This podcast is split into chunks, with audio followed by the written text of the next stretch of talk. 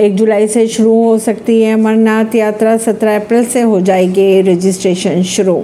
अमर अमरनाथ यात्रा के लिए सरकार ने शेड्यूल जारी कर दिए है। इस यात्रा, इसकी शुरुआत होगी एक जुलाई से शुरू और बासठ दिन तक चलेगी। केंद्रीय गृह मंत्री अमित शाह ने गुरुवार को जम्मू कश्मीर को लेकर सुरक्षा की समीक्षा की थी।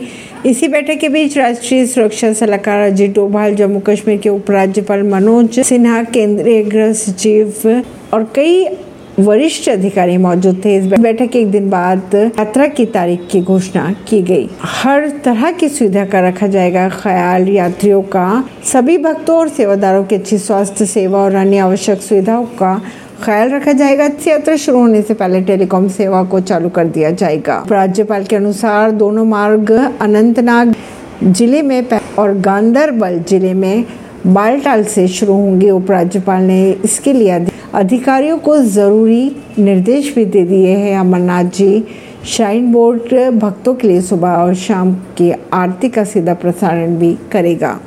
ऐसी खबरों को जानने के लिए जुड़े रहिए जनता सरिश्ता पॉडकास्ट से। परमेश नई दिल्ली से।